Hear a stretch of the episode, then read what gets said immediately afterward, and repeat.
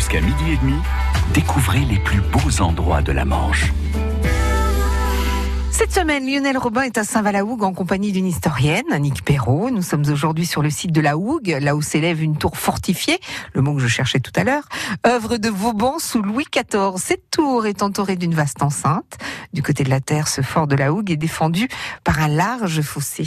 Alors, Annick, euh, quand on, regarde le, bout de ce fossé vers la mer, vers la, baie de Morsaline, en fait, si je ne me trompe pas. Oui, hein c'est bien, la, bah, la, baie du cul de loup. Hein. Bah, justement, il y a, un système de vannes, c'est ça? Oui, c'est un système de vannes euh, qui permettait en fait de faire rentrer euh, l'eau de mer mmh. à marée haute, de faire rentrer dans le fossé et puis d'inonder, voilà. Alors, si je ne m'abuse, derrière, on voit des parcs à huîtres. Oui, comme nous sommes à marée basse, on voit toute l'activité ostréicole. On est en face euh, bon, de, tous les, de tous les parcs, mais ce qui est intéressant, c'est de voir, savoir c'est ici qu'est née la véritable ostréiculture à la Hougue, hein, bien sûr. Euh, je ne parle pas du reste de, la France. Donc c'est ici qu'on a fait les premiers essais de l'ostréiculture. On est passé de la pêche à la culture de l'huître, ce qui est quand même important et ça se passait en 1880. Ici, on a un point de vue euh, assez admirable. Est-ce qu'on peut faire une lecture du, paysage, Annick? Oui, alors on va partir de Saint-Var et puis on va aller vers la, vers la mer. Donc déjà, on voit la ville de Saint-Var, on voit ce grand bâtiment qui est l'église, qui n'a pas de clocher. Ce qui est intéressant, c'est qu'on voit tout le quartier industriel du 19e siècle, avec ce moulin, ce moulin qui alimentait la première scierie, euh, dont l'objet principal était de faire euh, le pactage, l'emballage pour les huîtres. Ensuite, euh, en continuant, on a toute cette baie donc du, du cul de loup. On arrive là-bas, on voit au loin une espèce de colline. En fait, c'est une falaise morte. C'est-à-dire que la mer, dans les temps euh, très anciens, arrivait euh, jusqu'au pied de euh, ce qu'on appelle maintenant la colline de la Pernelle. On voit cette église de la Pernelle qu'on appelait la Vigie du Val de Serre et qui, pendant la guerre, la dernière guerre, eh le site avait été investi par les Allemands. Il y avait quand même six blocos et au-dessus un radar de radionavigation. Ensuite, quand on continue, on arrive à Kétou. À flanc de coteau, on a une grosse église gothique. Là, on la voit. Et cette église, elle est de Kétou. Bon, elle est, très belle, mais elle est aussi symbolique parce que en 1346, c'est là qu'Édouard III, roi d'Angleterre, qui venait de débarquer avec euh, près de 30 000 hommes, a adoubé son fils, le prince noir, qui lui-même a adoubé les jeunes chevaliers anglais. Et c'est de là le principal épisode de la, guerre de Cent Ans.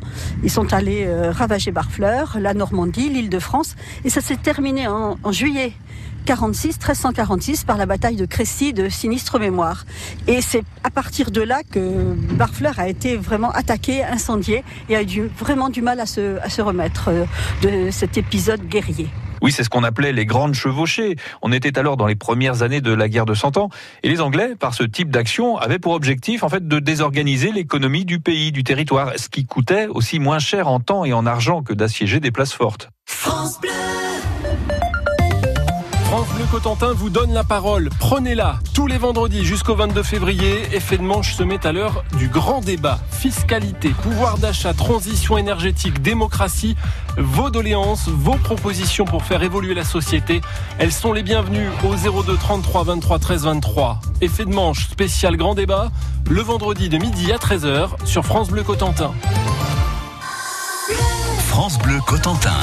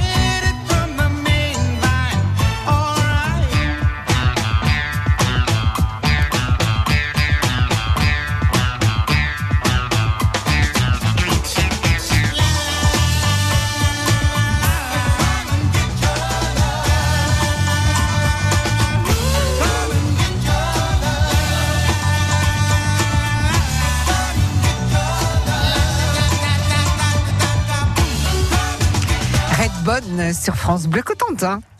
France Bleu Cotentin. Visite guidée jusqu'à midi et demi. Aujourd'hui, Lionel Robin sur le site du Fort de la Hougue, près de Saint-Va, avec l'historienne Annick Perrault. Nous sommes sur le chemin qui longe les fortifications du côté de l'anse du cul de loup et des parcs à huîtres. Alors Annick, chemin faisant, là on longe le mur d'enceinte du fort de la Hougue. Je me rends compte que finalement le, mur euh, n'a pas les mêmes pierres à la base et au sommet. Il n'aurait pas été rehaussé par exemple ce mur? Oui, il a tout à fait, il a été rehaussé parce qu'au XVIIIe siècle, euh, au, cours du siècle, suivant les périodes de paix ou de guerre, il était plus ou moins occupé, ou même pour dire plus ou moins abandonné.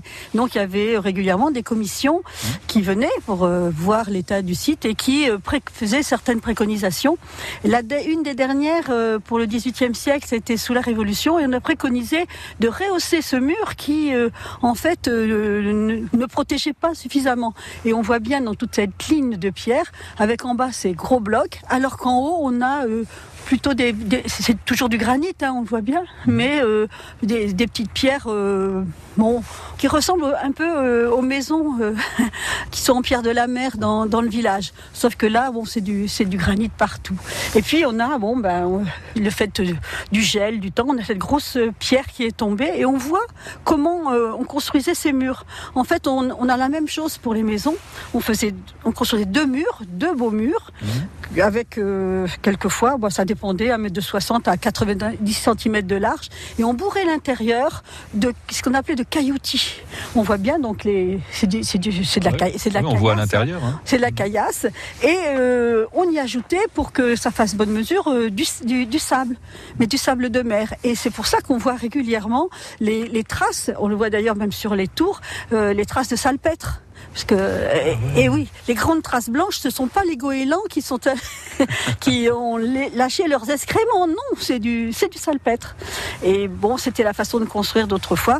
Mais actuellement, le, plus grand péril, c'est le lierre, qui à certains endroits, il y a que le lierre qui retient le mur. Donc, euh, on voit que c'est entretenu régulièrement. Hein, et, on va mieux le voir à, la Porte aux Dames, puisqu'il y a eu des gros travaux de réfection euh, en 2018. Alors, cette porte aux dames, eh bien, c'est une entrée protégée par un redent, des murs ensaillis par rapport à la muraille, en fait. Un accès qui permettait d'approvisionner le fort depuis le port en contrebas. Car il y avait bien un port ici, du côté de l'anse du cul de loup. Évidemment, seuls les bateaux de petite taille pouvaient y accéder. Les plus gros navires, eux, ils mouillaient un petit peu plus loin et les équipages accostaient à la porte aux dames en chaloupe.